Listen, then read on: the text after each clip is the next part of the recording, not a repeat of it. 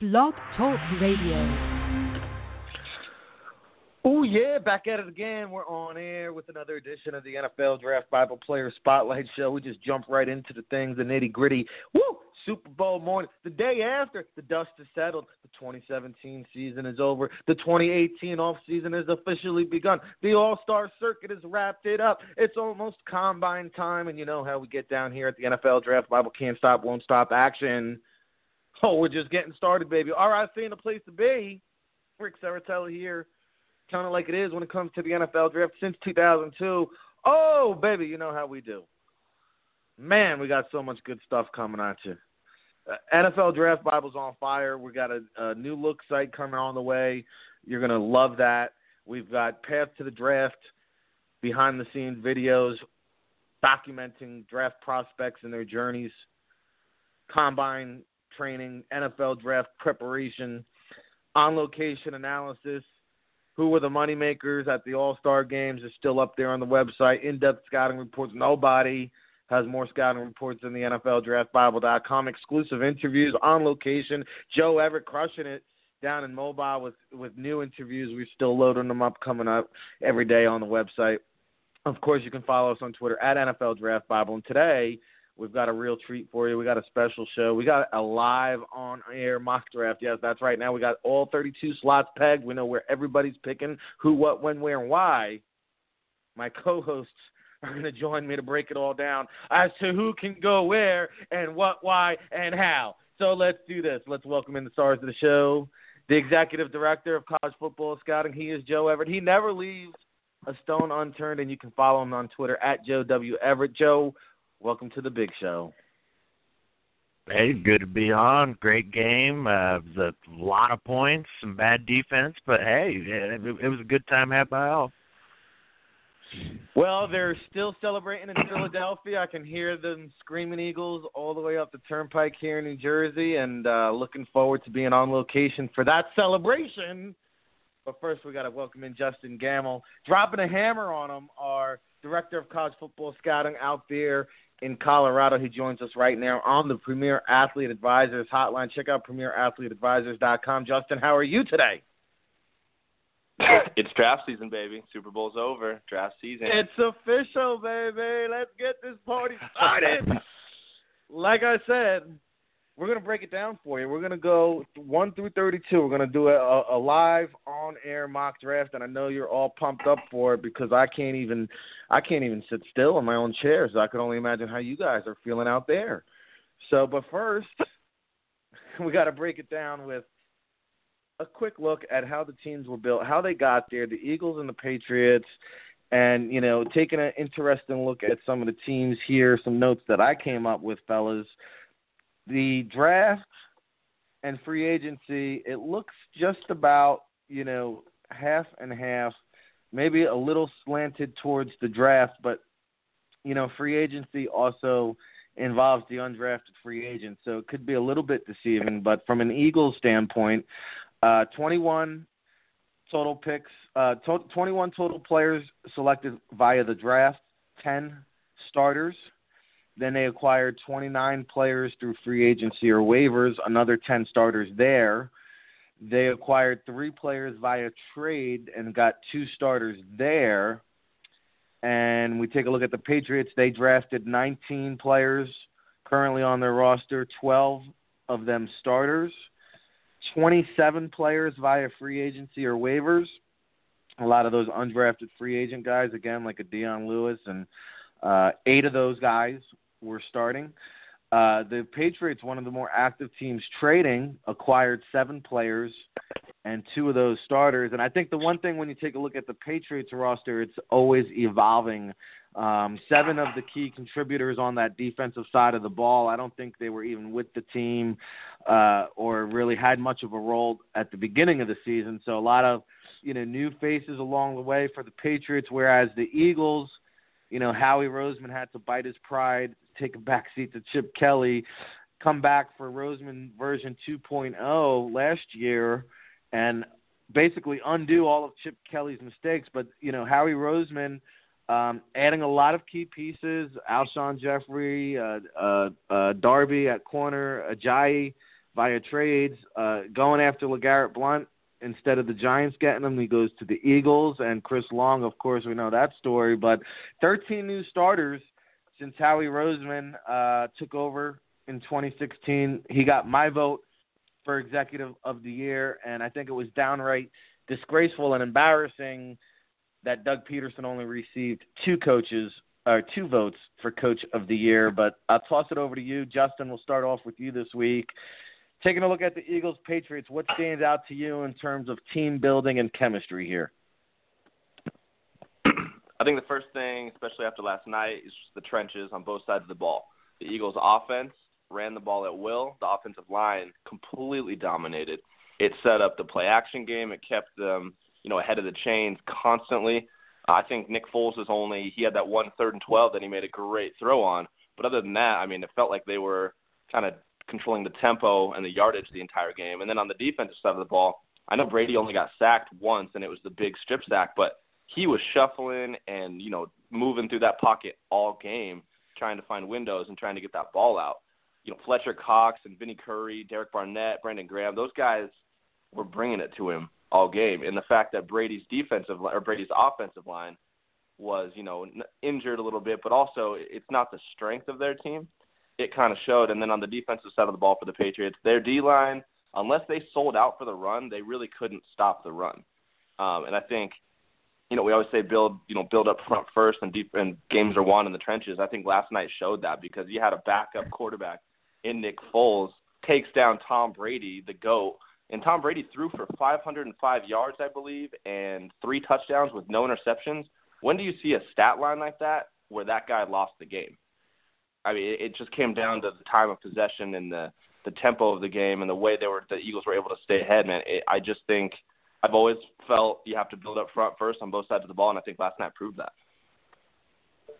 Yeah, the old philosophy: build from the inside out, and the rest, you know, will take care of its place. But, you know, you mentioned Brady going wild, 500 passing yards. But at the end of the day, gentlemen, if you can dominate the line of scrimmage on both sides of the football, if you have a stout defense, which I don't know if you could say that the, the the defense was stout for the Eagles last night, but it goes back to running the football. These guys are averaging six and a half yards per carry, um, big chunks of yardage, and controlling the clock.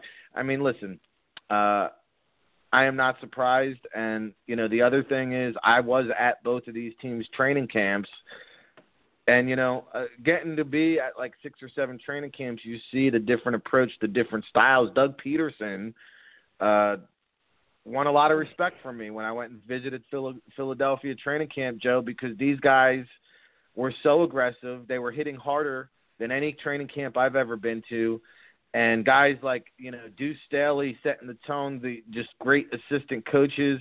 Um, Doug Pederson, the second head coach and uh, uh, or the 18th coach in the history of the NFL to take his team to the Super Bowl within the first two years, and he did it calling his own plays. Joe, nobody's done that since Mike McCarthy. Uh, a lot on his plate. He is the CEO. He is the play caller. But break it down. Your thoughts on what Justen said, and your thoughts on the Eagles Patriots team building. I agree with you guys in the trenches. That's where they were. They were getting pressure, and that's what counts. I mean, especially first half, they establish that tone, and the the UDFA's. You know, you have to make those work, but where it's uh, the difference this year in building that team, I think, was Jernigan adding him to the rotation. No, he's not Fletcher Cox, but when you take him out and he gets spelled, uh, to get a blow. Uh, Jernigan, who is a a frontline player, I mean, he was great for Baltimore, and he would be the, the arguably the best defensive tackle on another team. So uh, in Jim Schwartz heavy rotation, you're looking at the perfect fit for a guy to throw in there uh, with some fresh legs, and then they still got Beau Allen. I think it's the depth established up front. And uh, yeah, Howie Roseman, building that team. I think those trades they were they all paid off in spades, really, and really it's uh, drafting to your strengths and what you're going to do. I think that's what they did the best of was uh, surrounding uh, whether it be Wentz, whether it be Foles, it doesn't really matter because in that more college esque style of offense, uh, you've got talent at wide receiver. Just I think Agholor's one heck of a player. He just kind of finally played up to where he was supposed to be, and Torrey Smith getting it done. But even those running backs, they all have really special skill sets. There, uh, I can't believe the receiver Corey Clement has turned into. Uh, we just didn't see this. It was it wasn't part of uh, that offense at the time for him. I mean, they've used uh, Ogunbowale, I think, uh, in the receiving game more than Clement. But wow, he's developed into some kind of pass catcher. So impressive job of building the team. But I will have to stress, this is some of the worst defense I've seen in any Super Bowl. All those corners are horrible and uh Malcolm Butler's benching is still like why you you just put Malcolm Butler in one snap of special teams, he must have really pissed in somebody's Cheerios there. This isn't just an illness. This isn't just an injury. Like he's sitting there emotional before the game starts because someone told him like, "No, man, you you effed up. Uh, you're having a seat." And that that to me is the biggest mystery of this this game. I really do believe that would have changed some things. I mean, this guy is a much better corner than Eric Rowe who got in there and I still think Eric Rowe's a safety, but uh, yeah, just bad corner play, bad tackling. Uh, I mean, Keystone cops out there on some plays, so that's what I would stress. Now, Philadelphia can't take anything away from them. They did what they were supposed to do, but boy, this is the worst Patriots defense I think we've seen in some time. This is the bad, uh, horrible vintage. And then Matt Patricia. Hey, Detroit Lions fans, you got a guy with a number two pencil writing on a laminate play sheet. I'm just going to leave it at that. Well, the mass exodus has already begun in New England, and you know I, the writing was on the wall with that number two pencil, literally, because everybody's focus on the coaching staff, at least, seems to be in other priorities, other areas, other teams, other organizations, and to battle through the last two weeks and get through this game, it had to been mentally tolling, time uh, delegation uh, all over the place. But you know, Billy Belichick maybe his ego getting in the way a little bit there uh, with the benching of Butler. So one last point I'd like to make is the Eagles. One thing about the 2018 NFL, I will say, is that quarterbacks rule out more than ever not only just one, but you need to have multiple. You need to stack your quarterbacks now. You can never have enough good quarterbacks. And when you know when Doug Pederson came to Philadelphia, Sam Bradford was already in place. They signed Chase Daniel, someone who was familiar with this offense, placeholder. They drafted Carson Wentz. Uh, Chase Daniel leaves. They bring in Nick Foles, seven million guaranteed, folks. Seven million guaranteed. That turns out to be a genius move. And when I look around the league and you t- and you take a look at the team they beat, the Minnesota Vikings, they went through Case Keenum, uh, uh, Sam Bradford, Teddy Bridgewater, uh, you know, whatever it took to get there, they were there. Even last year when Brady went down, they had J- Jimmy Garoppolo, J- uh, Jacoby Brissett. These guys had to step in at different points in time and hold the fort. And and I, honestly, this is why Jacksonville is not in the game because they don't have a quarterback. And I think that, you know, this exercise we're about to do right now with the live on air mock draft is going to show you the value and importance of quarterbacks because I know just looking at the teams that I'm responsible for selecting for, there's a handful of teams. There's a lot of teams. There's almost a third of the teams in the league that need another quarterback or a starting quarterback. And one last point is 38% of the NFL is consisted of undrafted free agents. In case you didn't know that, that's nearly 40% of the league. Just to give you a little bit of perspective on how valuable undrafted free agents are. Now, with that being said, baby, set the alarm. It's a fire drill, and we're not on the streets of Philadelphia. No, we're right here at the NFL Draft Bible Radio Show with your host, Ric Serritella, Joe Everett Justen Gammel, we're going to go around the horn. Our live on air mock draft. Yes, 1 through 32. We got the full draft order going now, baby. So let's do it. Let's do it right. If it ain't tight, it ain't right, as my man Joe Everett always says. So, Joe, listen, John Dorsey bringing in Scott McCloughan now as an advisor yesterday. The news came out there. Of course, we've talked about uh, Eliot Wolf and Alonzo Highsmith in the front office that the Cleveland Browns are putting in place. Some very smart talent evaluators here going on. Uh, you're going to set things off with the number one pick, Joe. Cleveland Browns are now on the clock. Take it away. I love that front office they're putting together there. Uh, a lot of Packers flavor. Uh, McCloughan in that mix. Got a ton of respect for them. So uh, hopefully I don't mess this up for him. But it's got to be one of two. It's Rosen or Darnold. Uh, you you get your quarterback, and then uh, as the the example you were kind of setting, Rick, you find that veteran that's capable behind him. But um, uh, got to pick one of these Pac uh, Pac-12 players and since I'm in charge of the pick, you guys already know where I'm going. Uh, Super Sammy, that fiery redhead. Uh, I think uh, that's where they need too, because like, if, what if Joe Thomas doesn't come back and like you know uh, they have to fix the offensive tackle position too? You're going to have pressure, and they've spent a lot of money in this offensive line and still in blocking nobody. Uh, Zeitler has basically been a paperweight for all the money they spent on him. So uh, you have to have a quarterback with some mobility. That's what Sam brings. He's got the escapability. I think this is this is the the choice. Plus the let's not forget Hue Jackson and his affinity for USC and that program and their quarterbacks. He uh, had a man crush on Carson uh, Palmer. Uh, traded all those first rounders when he was uh, with the Raiders. They, he drafted Cody Kessler. They've drafted a lot of USC players. So I think that's uh, that's why I'd go Darnold with one, and then you know Brown sitting there at four, fired up to pick again. Well, we knew we knew you were going there, Joe. Those of us who listened to the show in the past know you have a man crush on uh, Sammy D and the place to be. So Joe Everett getting things started with our first overall selection in our live on air mock draft. It's a money making Monday, the day after the Super Bowl here, and we'll be coming back around again for Joe and his number four selection that the Browns hold via the Houston Texans. But first, we got to go over to Justen Gammel for his selection of the New York Giants, who are here in my backyard, and David Gettleman, the new GM, on board. Uh, Pat Shurmur, the new head coach, on board. Eli Manning, the star of the Super Bowl commercials yesterday seems to be the guy they're going to move forward. Let's see what Justen's approach will be with the Giants' number two selection. Justen, this is tough, man, because you know I think Shurmur is going to get some better, going to get some more years out of Eli. Um, they took Davis Webb in the second round last year, or two years, whatever, two years. I don't remember. One of the last two years. Um, I, I personally, I wouldn't pass up on the chance to have Shurmur develop Rosen and kind of put him in the spot to succeed. But I do think they're going to get the best out of Eli. I think Gettleman's going to roll with Eli and you know look for a quarterback next year. Um, going back to the Giants when they were dominant, it was all about the pass rush and you know getting things done up front.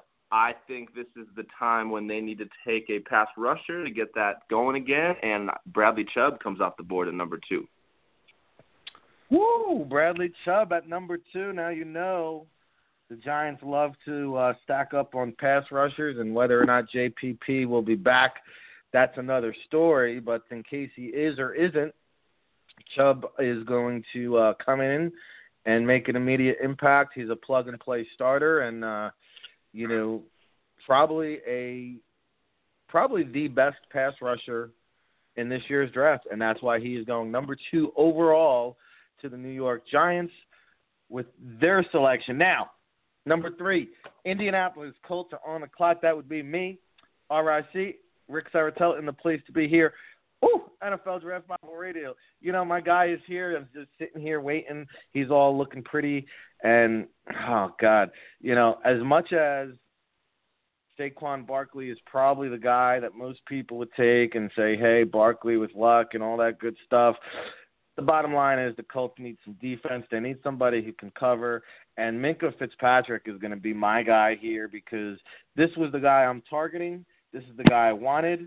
I think it's a very deep running back class. And even though I'm not getting Saquon Barkley, if I want to come back at the top end of the second round, I could probably still get a guy like Sony Michel from Georgia, and I'm I'm I'm cool with that. So uh, for me, it's going to be Minkah Fitzpatrick, maybe the first surprise considering Saquon Barkley still there on the board. But let's keep it moving and let's keep it grooving. Sam Darnold to the Browns, Chubb Bradley Chubb to the Giants second, Minkah Fitzpatrick three to the Colts. That would mean the Cleveland Browns are back on the clock with their pick they acquired from the Houston Texans. And here to deliver the news is Joe Everett. And the Browns got to be ripping their hair out when you took Fitzpatrick for the Colts because that well, I like that uh, idea with them too. Uh, tandem and Hooker and and Minkah back there. Look out! But uh, we'll go uh, surround the, our new Super Sammy with uh, talent. Saquon Barkley. Uh, I think uh, sure they've got um, Duke Johnson, but he's more of a receiver, gadget guy. He does great in the receiving game. They need someone who could pound it between the tackles, create his own plays, and I think just you know the guys that are instant coffee.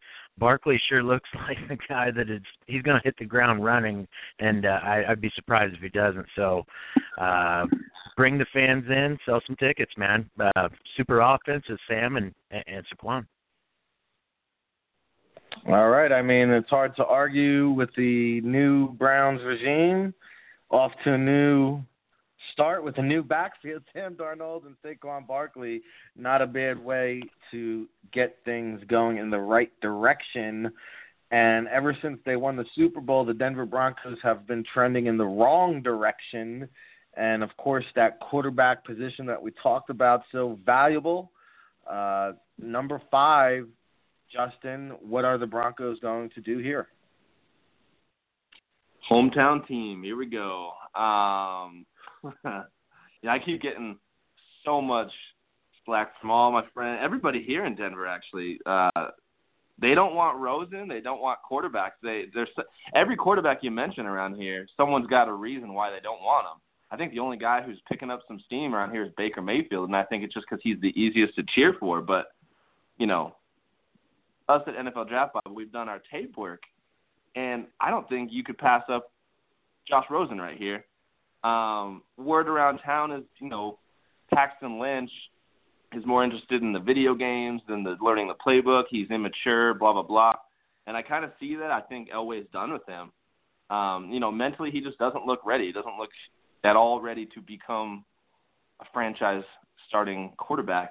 But Josh Rosen is the highest graded quarterback I've had since Luck, and I don't think you can pass up on a generational guy like this. Um, Broncos offensive line is a little shaky, but when healthy, it's not the worst. I think Garett Bolles is going to have a bounce back season once you get him in an NFL weight room, put on some strength, put on some poundage, um, get that blind side going. And Josh Rosen has got to be the guy for Denver.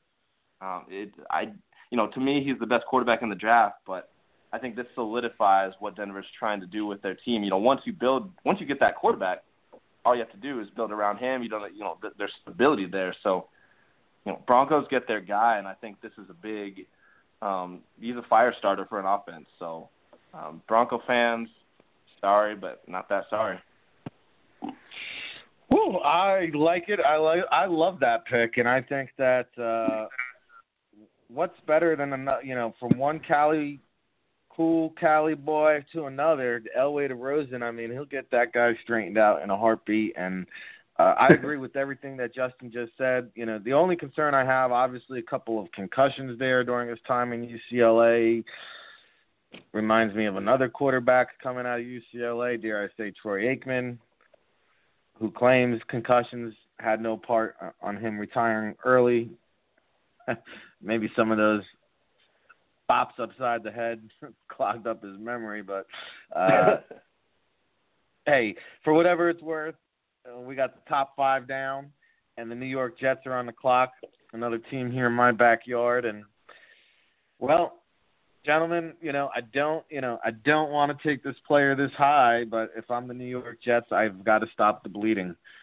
If I don't get a quarterback, then it's just another rebuild year, and I can't send that go. message again.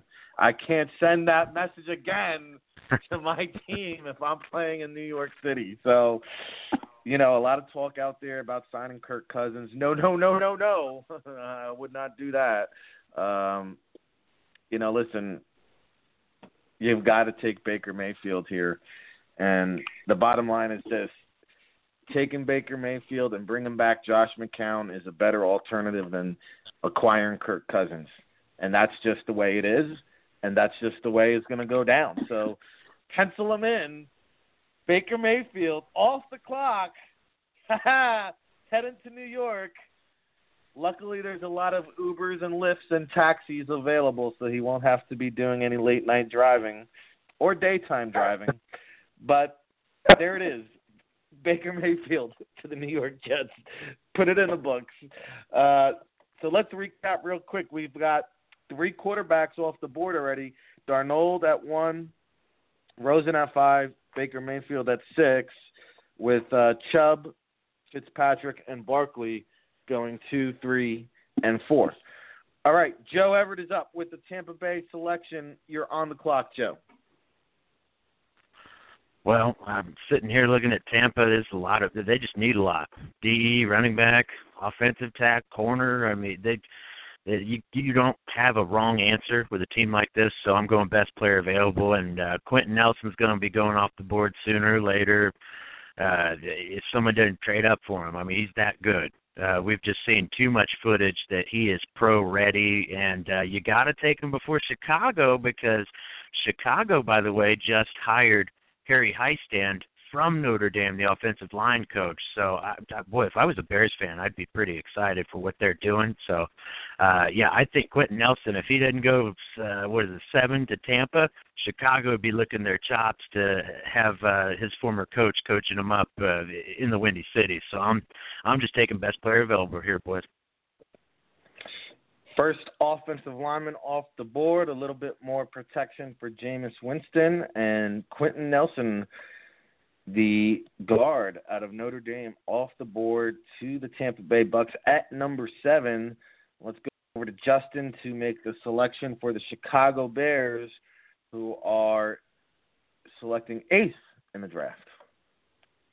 Man, we got a six foot quarterback and a guard in the top ten. What are we doing? what kind of mock draft is this? uh, all right. Well, Chicago. Let's see. They need some offensive tackle help. I think they need some cornerback help. Um, they need receiver help. But at this spot, number eight, I don't see. You know, I, I think this is where best player available meets up with need, and he might be a little undersized, but I don't think there's a better cover corner in, in the in the entire nation than Denzel Ward from uh, Ohio State. And this guy is a speed burner. He's fluid. He's instinctual. He, you know, he plays bigger on tape. I didn't think he was 5'10 until I got a few games in and started to see him, you know, walking next to guys and be like, hey, he's 5'11 and he's shorter than him. How, you know, how's that? But you know, he played Simmie Cobbs, what six foot four wide receiver from uh, Indiana he he gave up a few passes downfield, but it was it was interesting because he's usually in the right spot at the right time. He elevated for the ball. It was kind of just great plays by Cobbs being bigger, but you know Denzel Ward tackles. He runs well. He's you know he can play any type of coverage, off man, zone, trail, anything you ask him to do, he's going to do it. I think this is a guy that is a potential you know Pro Bowler every year. So it's not always the sexiest pick, top ten, but I think Chicago just needs it so badly that they need a number one cornerback. And this guy is a lot better corner than a lot of first round corners we've seen in the past few years. I mean, Vernon Hargreaves was getting so much hype, and this guy is light years, um, you know, above where Vernon was coming out. I think so. Chicago fans have to be happy about this because this is a lockdown guy on one side of the field.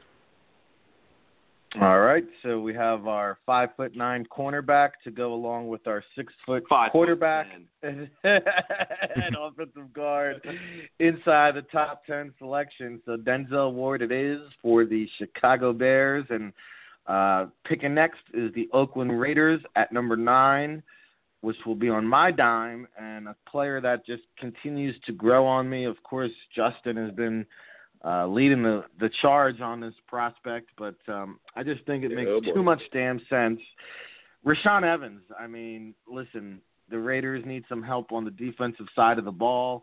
I think you can plug this guy in at any linebacker spot you want.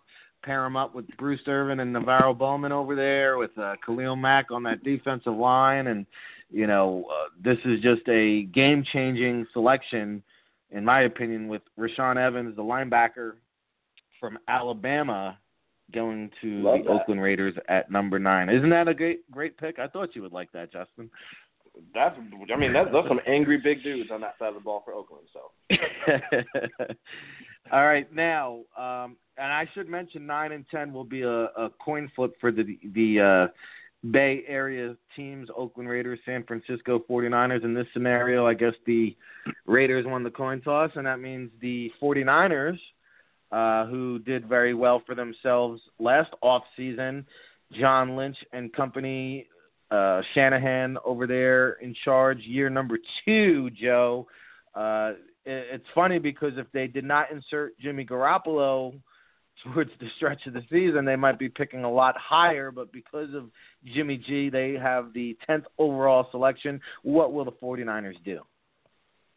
And you know that was by design. Uh, sure, little move by John Lynch to just just wait a few, where they just get get acclimated. But uh, there's two players on the board here. I'm shocked. Uh, I just got to say, Roquan Smith. That that's where I'm leaning emotionally, and th- just imagine Reuben Foster and Roquan Smith running around like madmen on that side of the ball. I think uh, that's where I'd have to lean over I want to get protection for Jimmy Garoppolo. Yes, I want to draft a wide receiver, but really, is this wide receiver class all that great? Is it that souped up?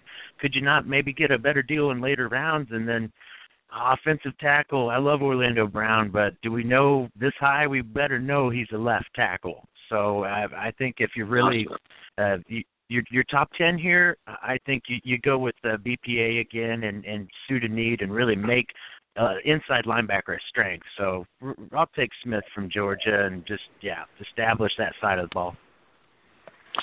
Roquan Smith, one of the fast risers in this year's draft class since the start of the 2017 season. Definitely uh, a top 10 selection, looks like here, rounding out the top 10. And uh, just to recap Sam Darnold to the Browns, Bradley Chubb to the Giants, Minkah Fitzpatrick to the Colts, Saquon Barkley to the Browns, Josh Rosen to the Broncos, Baker Mayfield to the Jets, Quenton Nelson to the Bucks, Denzel Ward to the Bears, Rashaan Evans to the Raiders, Roquan Smith to the 49ers, which brings us to the Miami Dolphins selecting number 11, and Justen will deliver this pick.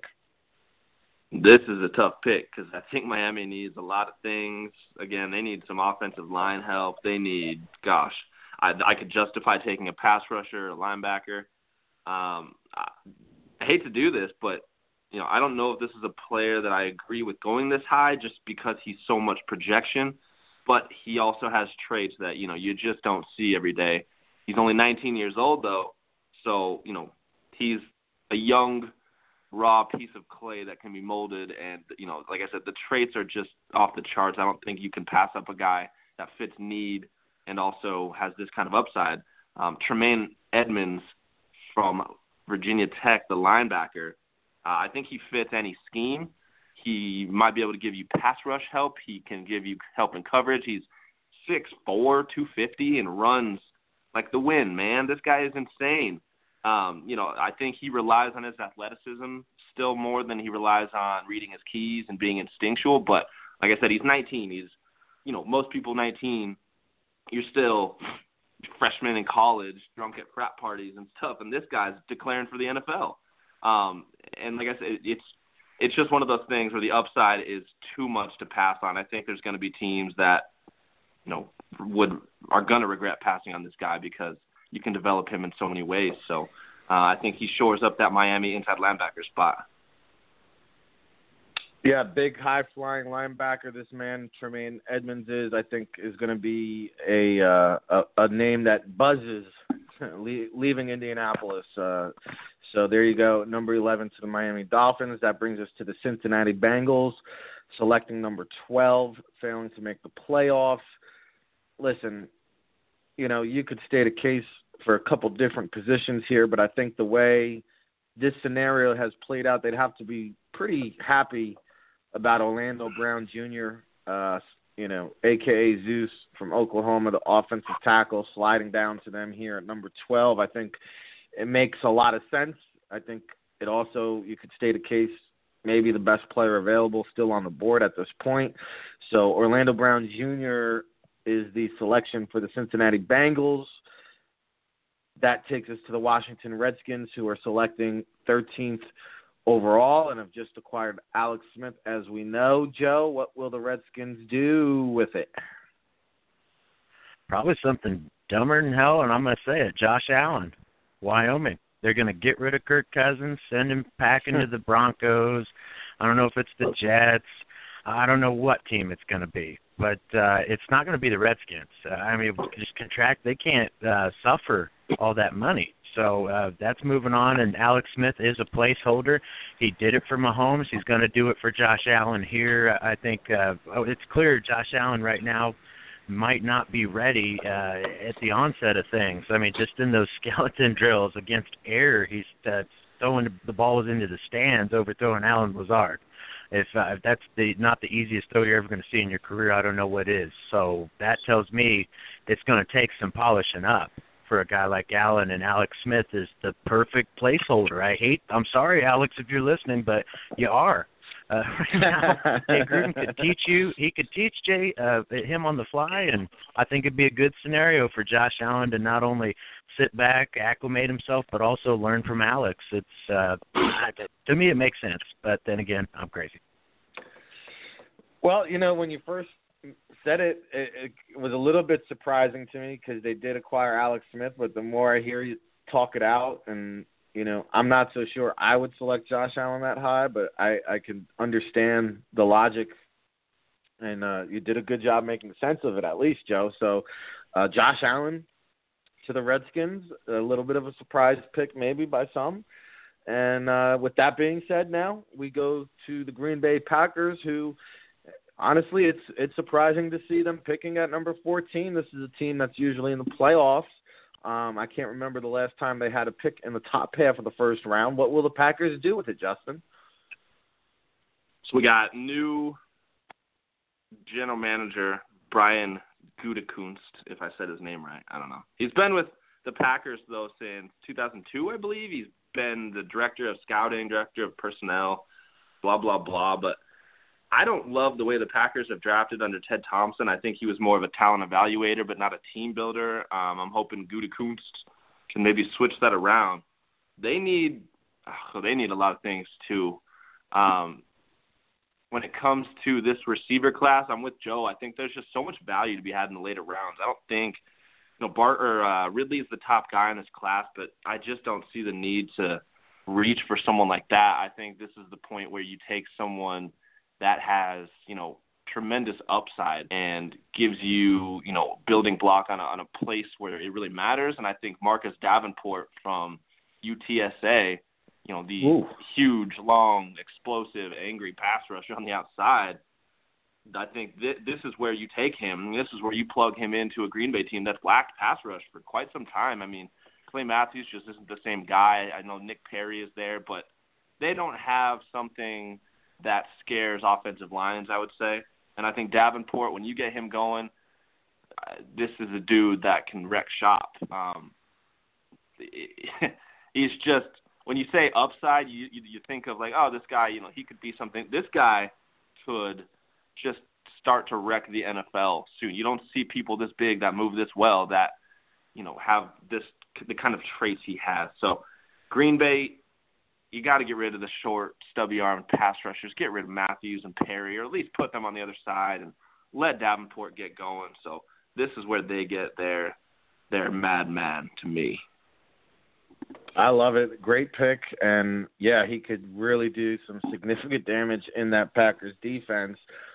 I'm going to keep it on the defensive side of the ball here at number 15. Uh, Arizona Cardinals, new head coach Steve Wilks. Carson Palmer retired. Josh Allen's off the board. Four quarterbacks off the board within the first 13 picks. So maybe they wait till round two and, and grab a guy like Lamar Jackson or Kyle Lauletta, who I like. But right here, I mean, Vita Vea, the Washington nose tackle, it just makes too much sense. Uh, Steve Wilks being the, the defensive minded coming over from Carolina, the, the coordinator there. Uh, you plug this guy in the middle, and you just go with it uh, for number 15th overall. I think this is tremendous value. Uh, you could consider it a steal, I, I would say, at this point here. So Vita Vea at number 15 to Arizona. Let's go over to Joe now for the Baltimore Ravens selection at 16 overall. Joe, are you with us? Joe, You're on mute. Sorry. Wouldn't wouldn't be a it wouldn't even be a show if I didn't mute myself. I'm sorry. um, yeah, it's a tradition. We got to keep up with tradition. Uh, it they need a lot of skill position, and I will a little tidbit. Uh, Harbaugh on the sidelines talking to scouts, talking to friends, and I'm over here, and it's like, yeah, we're we're looking at every skill position we can. Uh, who are you looking at? And that's like basically from the horse's mouth. So you got to think they're leaning that way, but just like we're talking about the wide receiver class, um, I guess I like Derek Derrius Guice, but I think it's a little early for him. It's a little early for the tight ends. And if we know anything about the Ravens, I, I don't care if uh, Ozzie's no longer calling the shots from up top. They just draft real men. That if when in doubt, best player available. I'm shocked Derwin James is still on the board. Um, they don't need safety uh, specifically, but you could put James right. That would be the best nickel slot back in any defense right now. Uh, sorry, Aaron Coleman, love love what you're doing in Jacksonville, but adding James to that defense just uh, continuing to make it a strength because I, I don't know offensive skill position players. I'm just uh, we're sitting here at 16. I don't see one that's worth 16 overall. So uh, I'll take a guy, a kid that you could just mold into a, you know, a, a, just a game changer on that side of the ball. Yeah, you know, and and somebody that really, when the start of the collegiate football season began, a guy that you know uh, a lot of draft nicks felt would be in contention for that number one overall pick. So Derwin James now rounding out the, the uh, top half of the first round with pick number 16, Baltimore Ravens. Uh, I like it. L.A. Chargers, Justen. What will they do at 17? I've always said Philip Rivers is a top five quarterback in the NFL, to the dismay of my family members who are Bronco fans and all my friends who are also Bronco fans. Um, but I think his issue is they just don't protect him. Uh, the Chargers just refuse to protect Philip Rivers, but when you do, he's as deadly as anyone. Um, they'll get their second round pick back this year um, that they drafted last year in Forrest Lamp. They have Dan Feeney, so they got the two guard spots filled up with good players. I think this is where you take a tackle. Um, I don't know which side they'll put him on, but Connor Williams from Texas. He played through an ankle injury uh, this past year. Didn't look the same, but his 2016 tape was pretty nasty. Uh, I think you have to be kind of a psychopath to play offensive line. You have to finish. You have to be angry. And this dude has it. He's a dog for sure. I mean, he finishes. You, the mindset on him is, you know, to punish people. And I don't think you can play tackle and be soft. And this guy's not soft. And I think he gets back to his form of 2016 and continues to develop. Um, and this is a you know this is a tackle that is going to play a lot of years in the NFL. His height and his arm length is questioned, but I think his technique and the, the overall functional strength he has is good enough to play in the NFL hands down. So Connor Williams is my pick for the Chargers out of Texas.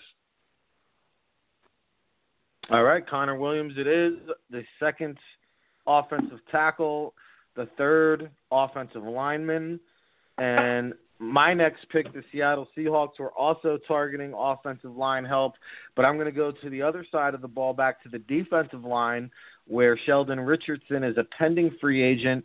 Already talk about him reuniting with the Jets. Don't think Seattle is going to be able to afford to keep that man in town.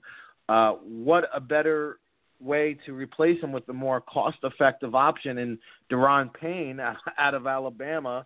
Uh, one stud departs, replace him with another one. Uh, Da'Ron Payne, Seattle Seahawks, 18th overall. The pick is in, baby.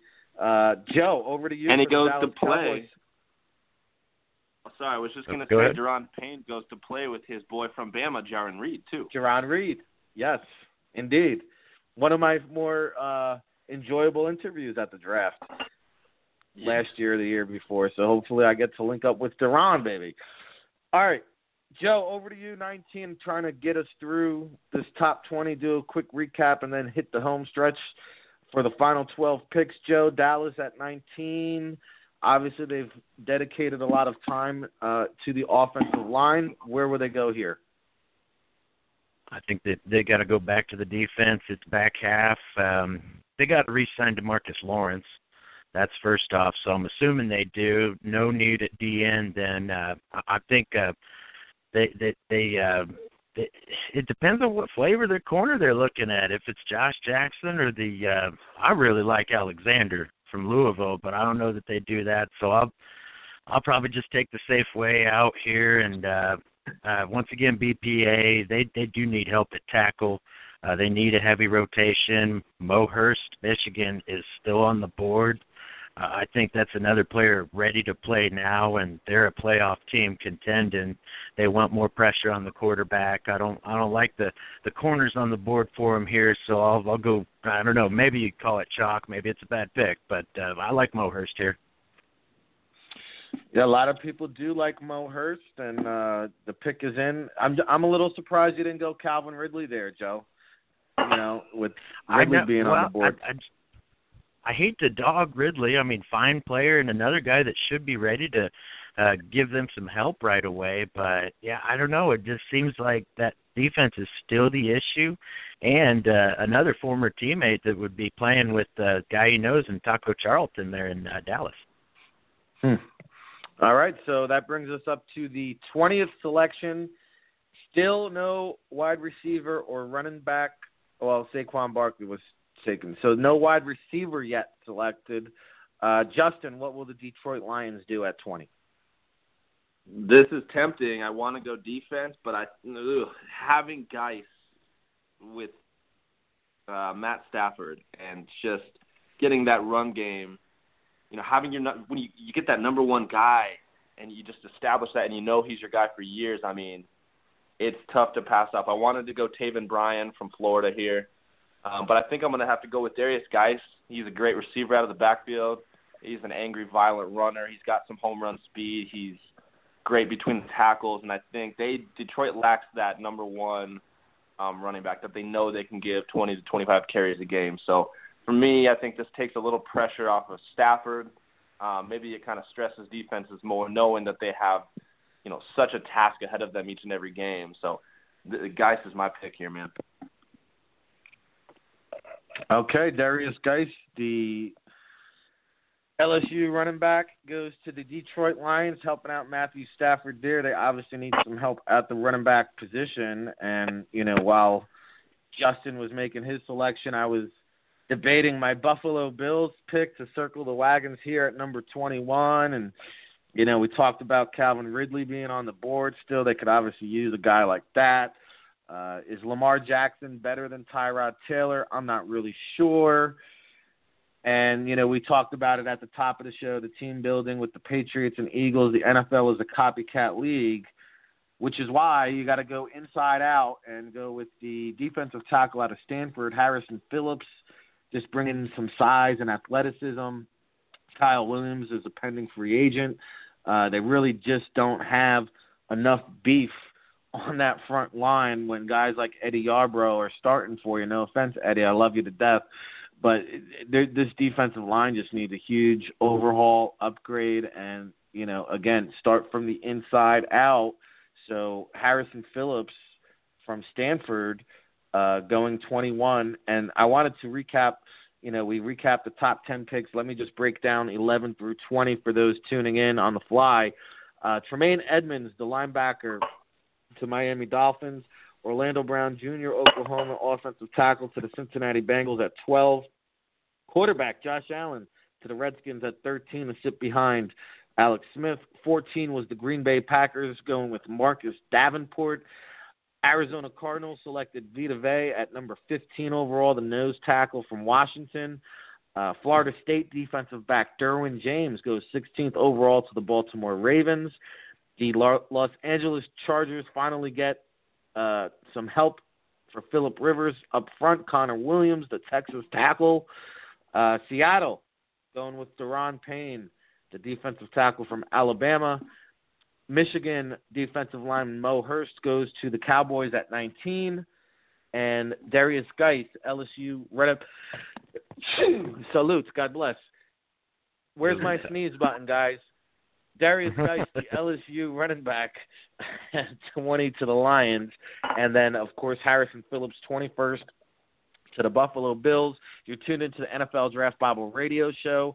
We're bringing you down the home stretch here uh, the final picks of our live on-air mock draft. It's back over to you, Joe, with the the same Buffalo Bills team that acquired their pick from the Kansas City Chiefs. I just selected Harrison Phillips for them. Where will you go with their next selection? I like the Phillips pick because I had DT as uh, one of their biggest needs. Well, outside of quarterback, of course, but uh, yeah, they need some help up front. Kyle Williams getting older, and then offensive tackle I still think's an issue. Now centers cropped up with Eric Wood uh, retiring, which is just terrible because the really likable guy in the locker room, uh, off the field, you know, you couldn't want to meet a nicer kid. So uh, uh, hope for the best for him. But they got to add some offensive line. I think uh, the real tough selection here is do you know you'll go with a guy who's from a proven program, from great coaching, pedigree, McGlinchey, or do you take the chance on the upside? And it is early in the process. We don't know what these combine numbers are going to be, but as I've gone ad nauseum, I'm going with my boy from Western Michigan, uh, Chukwuma Okorafor, just because he has the upside to play uh, on an island. I think more so than McGlinchey. I, I'm pretty sure we know McGlinchey's going to be a right tackle. We know he's going to be a damn good one, but. Uh, I'd, I'd I'd go for the home run here, and just as you said, Ric, inside out. Uh, I'll I'll try and really uh, beef up both fronts on both sides of the ball and work from there with these uh, back-to-back picks. Yeah, I, I definitely love it. Add some beef to both uh, sides of the ball. Chukwuma Okorafor from Western Michigan, the offensive tackle there. Justen, you had the chance to pick the LA Superchargers. Back over with another LA team. What will the Super Rams do? Rams need help at cornerback. Um, they have a good front line or a good front, you know, seven, I guess, on defense. If you want to, it's it's better than average. Um, it's good, but I think we saw definitely this year against the uh, the Vikings. They had some issues at cornerback, um, and you know Wade Phillips still there. He I'm, he wants guys that want to tackle. He wants guys that want to play physically and want to have attitude on defense and I think they need to draft um, a guy that fits that mold. And Carlton Davis, the cornerback from Auburn, is an absolute dog. Um, long, fast, press corner.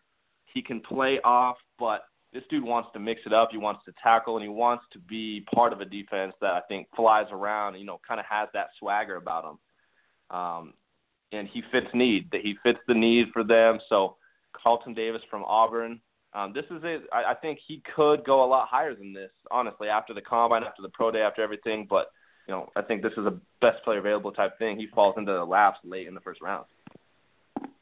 All right, the lengthy corner from Auburn, Carlton Davis, 23rd to the Rams.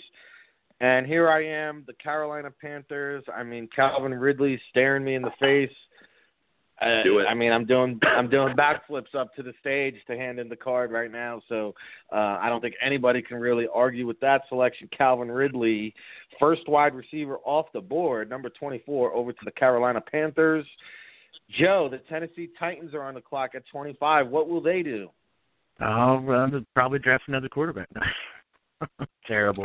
uh, I think it's the player Justen just mentioned, Taven Bryan still on the board, right? That hasn't been taken. That's uh, I th- I still think their defense needs a ton of work. Um, yes, they want some more targets for Mariota, but honestly, do you spend another first rounder on a wide receiver? Let's see what Corey Davis does. Uh, I don't like the edges here that uh, available for them, so I'd like to beef up that interior and and put Taven Bryan next to Jurrell Casey in in that defense.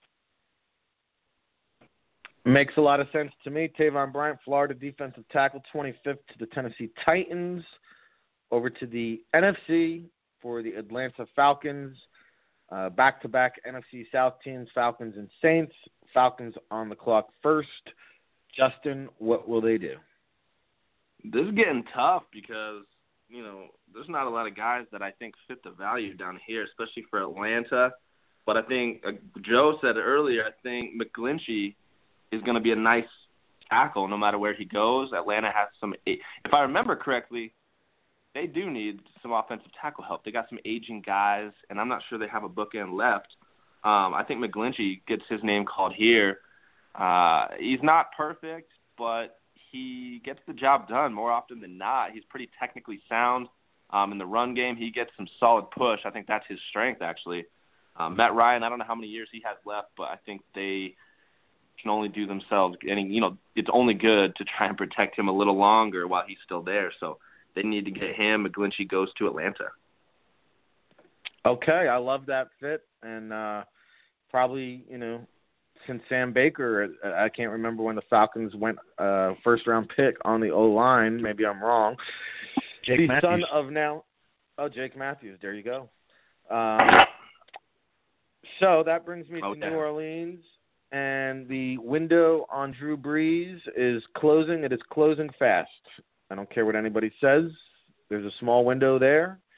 And when you have a small window, you got to roll the dice sometimes, right? You got to be gambling, man. You got to blow on the dice a little bit. Hope it comes up snake eyes, and that's why I'm going with Arden Key. LSU defensive end. Put this man opposite of uh, Cameron Jordan out there on the on the Saints, and just let him go to work. See what he's got. And yeah, are there question marks? Are there some concerns? Uh, are you going to hold your breath until training camp rolls around, ho- hoping this guy even shows up and makes it to camp? Absolutely, but it's all going to be worth the wait. And at number 27, I think it's an ultimate uh, risk reward selection that, you know, if it does pan out, the gamble will be well worth the payoff. All right, uh, we're down to the final five picks of our mock draft here, and next up will be the Pittsburgh Steelers. Here to deliver the pick is Joe Everett. All right, I'm I'm surprised I didn't mute myself for this because I'm about to go wackadoo. Uh, if I'm the Steelers, I really want a linebacker that can cover, but right now I I just don't uh, see it as much. So uh, I'd look at tight end. Uh, playmaking tight end is what they're missing. I know that with Vance McDonald now, Jesse James, it ain't the same. Fans are calling them all Heath. So let's get a guy who we can identify with, uh, a great story, and I think a great athlete. And if fellas should uh, be very impressive in Indianapolis, Dallas Goedert, South Dakota State. I think uh, maybe surprise pick by some, but as we go along in this process, people are just going to start to love him more and more, and he's just going to be a riser, check off all those boxes. And it's just unfortunate he got injured in the Senior Bowl, but for those 15 or 20 minutes he played, he was a star out there, and I think uh, that he's, he's it might be a surprise to some, but I think he's a first round talent. And boy, you add Dallas Goedert to that Steelers offense, keep Big Ben around. That's that's that's an awful lot of weapons to defend. Man, that's a big boy, a big target, and a great fit. You know, throwing Goedert there to the Steelers, I I like it a lot. Um, over to the Jacksonville Jaguars, who are selecting number 29 after losing to the Patriots in the AFC Championship. Uh, Justen, who do you got here for the Jags? you know, they drafted Fournette at number four last year. um, that's their identity, or this it's what they want to be their identity is their run game. Um, and I think they get a guy again that falls into their lap, maybe because he was miscast in college. I don't know if scouts will really buy into that. I think his tape's good enough, even at tackle, to where they know he can move inside and play guard or center. Um, Georgia's Isaiah Wynn. He's going to come in. He's a top-notch athlete with great feet, great core strength. He played tackle, left tackle in college in the SEC at six two, um, and he held his own every single game. Even against Bama, he looked good. He got some help in that game, but this is a guy that I think steps in and you know. He at the very least he's a center, but I think he can be a Pro Bowl guard. Um, and I think this gives them a little more push inside for Fournette, who kind of needs some of those run lanes to open up to get going. Uh, what better way to continue building and continue trying to work on your identity than you know putting in the exact piece that you need? Isaiah Wynn is my guy here.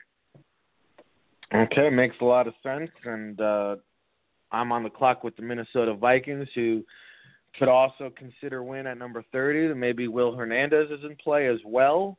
Uh, we talked about the quarterback situation is up in the air. Maybe they need some more protection to protect their quarterback so they don't get hurt as much. But to uh, build on the strength and keep that theme going, uh, they had a fantastic defense, a great defense. But what can we do to make it a superior defense? Well, I'll tell you what you can do. Let's take Donte Jackson and slide him in the slot with Xavier Rhodes and and and Trae Waynes and Harrison Smith, and let's just create the best secondary in the NFL. In addition, you get a weapon on special teams, a speed burner, a four-three. 40 speed burner and Donte Jackson out of LSU. Woo! I mean, I I just you know I I just think it makes too much damn sense to do that. So, uh, all right, gentlemen. Well, that brings us to our final two selections, the two teams in action last night.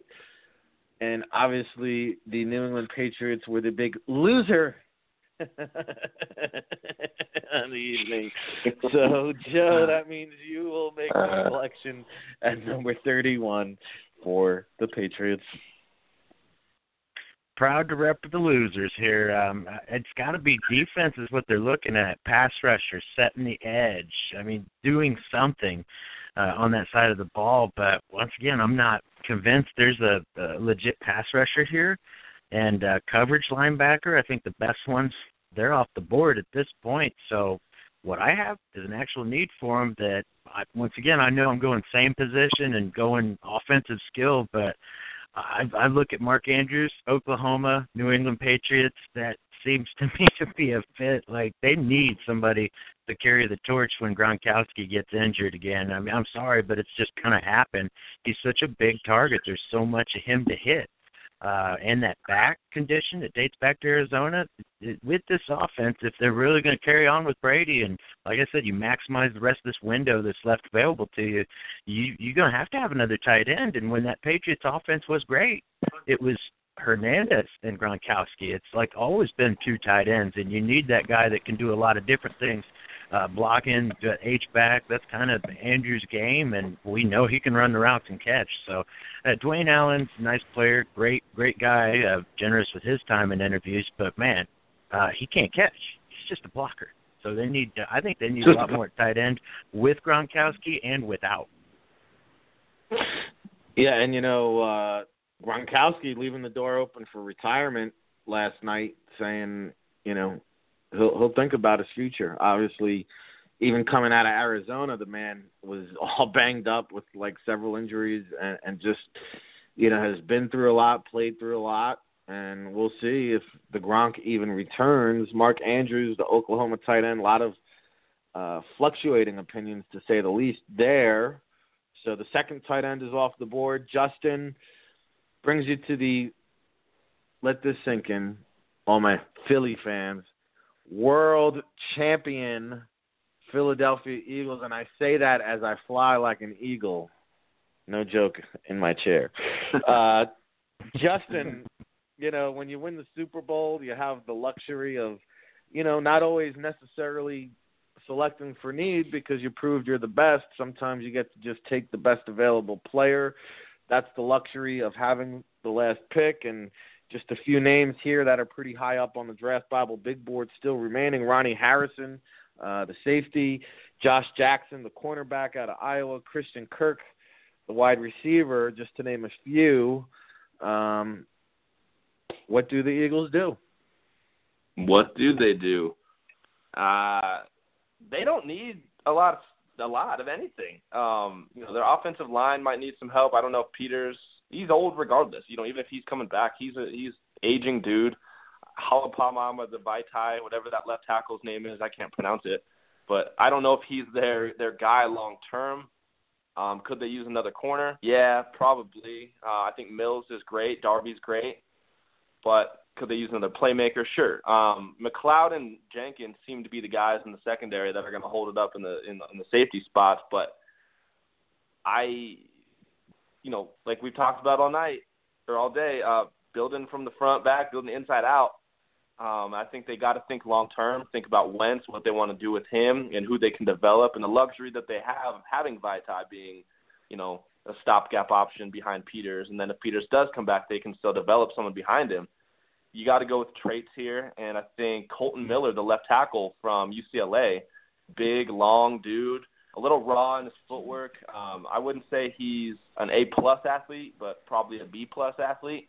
A guy that definitely has the traits and the quickness off the edge or on the on the edge you know, to handle speed rushers. He's got to work on his anchor still, but he protected Josh Rosen. He had some decent tape. And I think this is a guy that you because they're in such a luxury spot right now where they don't need a whole lot. The Eagles can kind of afford to reach, maybe not reach, but take a guy they know might have to sit a year or kind of red shirt behind Peters and Vaitai.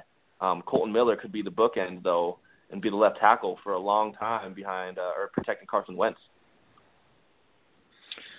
Okay, it makes a lot of sense, and uh, like you said, Justen, they don't have many positions to upgrade. You know, taking a look at it while you were talking, I guess the one player that I might consider, you know, with uh, LeGarrette Blount being on a one-year deal, hitting free agency. You know, we mentioned how great Corey Clement did, you know, exceeding expectations, and Jay Ajayi has done well. I'm not sure if he's a feature back, and in fact, I think he's thrived as a committee type of running back. How about throwing Ronald Jones in there, maybe with the 32nd pick, and Love running back actually being one of the positions that the Eagles could possibly upgrade? I I would think that he would be an upgrade at the running back position, and I think the the whole NFC East would just you know hand to forehead like, oh, here we go. Um, but you know, this was a great exercise, a very fun exercise. I usually hate mock drafts and dread them. This was enjoyable and uh, fun to do now that the Super Bowl is in the books. The All Star circuit is wrapped up. The underclassmen have declared, and we are getting ready to embark upon Indianapolis. So, with that being said, guys, uh, we went a little bit longer with this show. I'll just, you know, it would be fun to sit here and debate, you know, some of the picks and some of the guys taken, who was good, who was bad. Maybe we can do that on the next show. I know uh, we're trying to get back here at the end of the week, but parting shots before we wrap it all up. Uh, started off with you. You you let us off, Justen. Uh, go ahead, recap us with your final thoughts here today. Get these tight ends out of the first round. I know this. It's not the best tight end class this year. Um, I I like the Goedert pick from Joe uh, at Pittsburgh though. I think that helps. You know, if Roethlisberger needs any persuading to come back or any convincing, it's like you know giving him a guy that really fits their offense and you know is a skilled. Pa- I think that's it's a good move. It, it fits their offense and it's something that you know Roethlisberger might look at and be like, mm, all right, all right. Um, but New England, I think last night it showed, you know, they still have Gronk. Getting Andrews is good, but New England just needs so much help up front on both sides of the ball. I I think this is the year where Belichick finally, you know, bites the bullet and starts building not in free agency or, you know, not with late round picks. He's got to spend some high picks on some guys that are really going to make a difference up front. Um, so, you know, uh, ugh, just looking at some of these teams, I hate to give them skill players and stuff like I, but I'm just rambling now. But I, too many teams I think are not building the right way, um, and I think that's what shows from last night. Especially the Eagles are doing it. The Eagles are doing it right, and um, I wish some of these other teams would take that recipe too and protect their quarterbacks and also learn how to get after the quarterback. That's what I'll leave it at. Well, the president has been set, and you can uh, bet your bottom dollar in this copycat league that is the NFL. Teams have paid attention and will be mimicking the Eagles' blueprint. Howie Roseman for success. Uh, that was Justen Gammel. We thank him for his insight and analysis today. You can follow him on Twitter at Gam Scout G A M Scout. Uh, he'll definitely be quick to put you in in your place over there, but it's all good. It's all fun. Um, over to Joe Everett, who you can follow on Twitter at Joe W. Everett for his uh, final thoughts here on this mock draft special. Oh, I'd say, mamas, raise your boys to be pass rushers because the league's always going to need them. Uh, that's why we have Marcus Davenport going so high. Uh, Arden Key still fits in after a so-so season. And, well, speaking of the Eagles doing it right, they already had Brandon Graham. Uh, they already have Vinny Curry. And what did they do? Yeah, Derek Barnett. Let's make a strength an even bigger strength and just establish uh, set the tone right up front. So yeah, that's why they're uh, building teams the right way. I still believe it, like you said, Ric, inside out. That's been the, the a successful uh, method for years because it, it it works. So yeah, that's if, if you're a mother listening, uh, work work on that on that first step. Try and find those guys with the long arms. But I mean, it's it, easier said than done, I suppose. But yeah, pass rushers, it's it, it, that is never going to change in any season of the draft.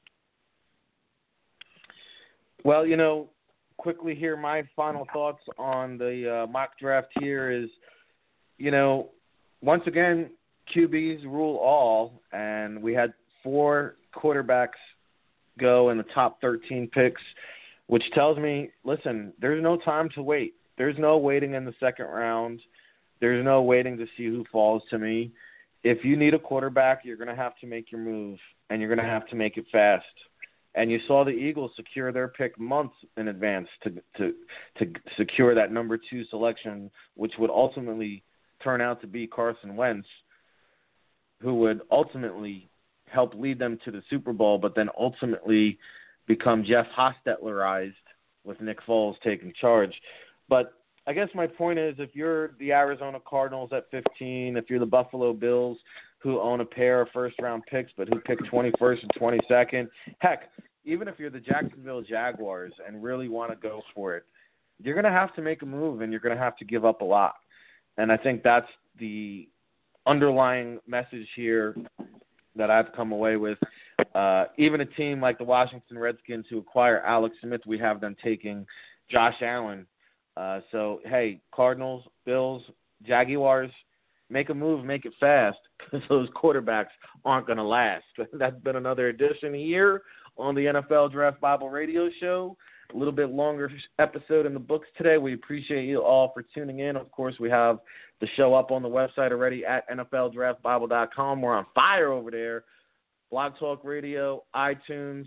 Please keep it locked. Tomorrow we'll be with uh, Jonathan Franklin from Last Chance U, the FAU wide receiver who will be participating in the National Scouting Combine.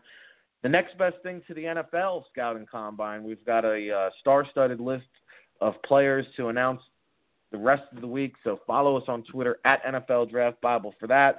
Again, my co-host Joe Everett, Justen Gammel, and me, the RIC and the place to be, Ric Serritella, telling it like it is when it comes to the NFL Draft since 2002. You already know how we do. Thanks for tuning in, everybody.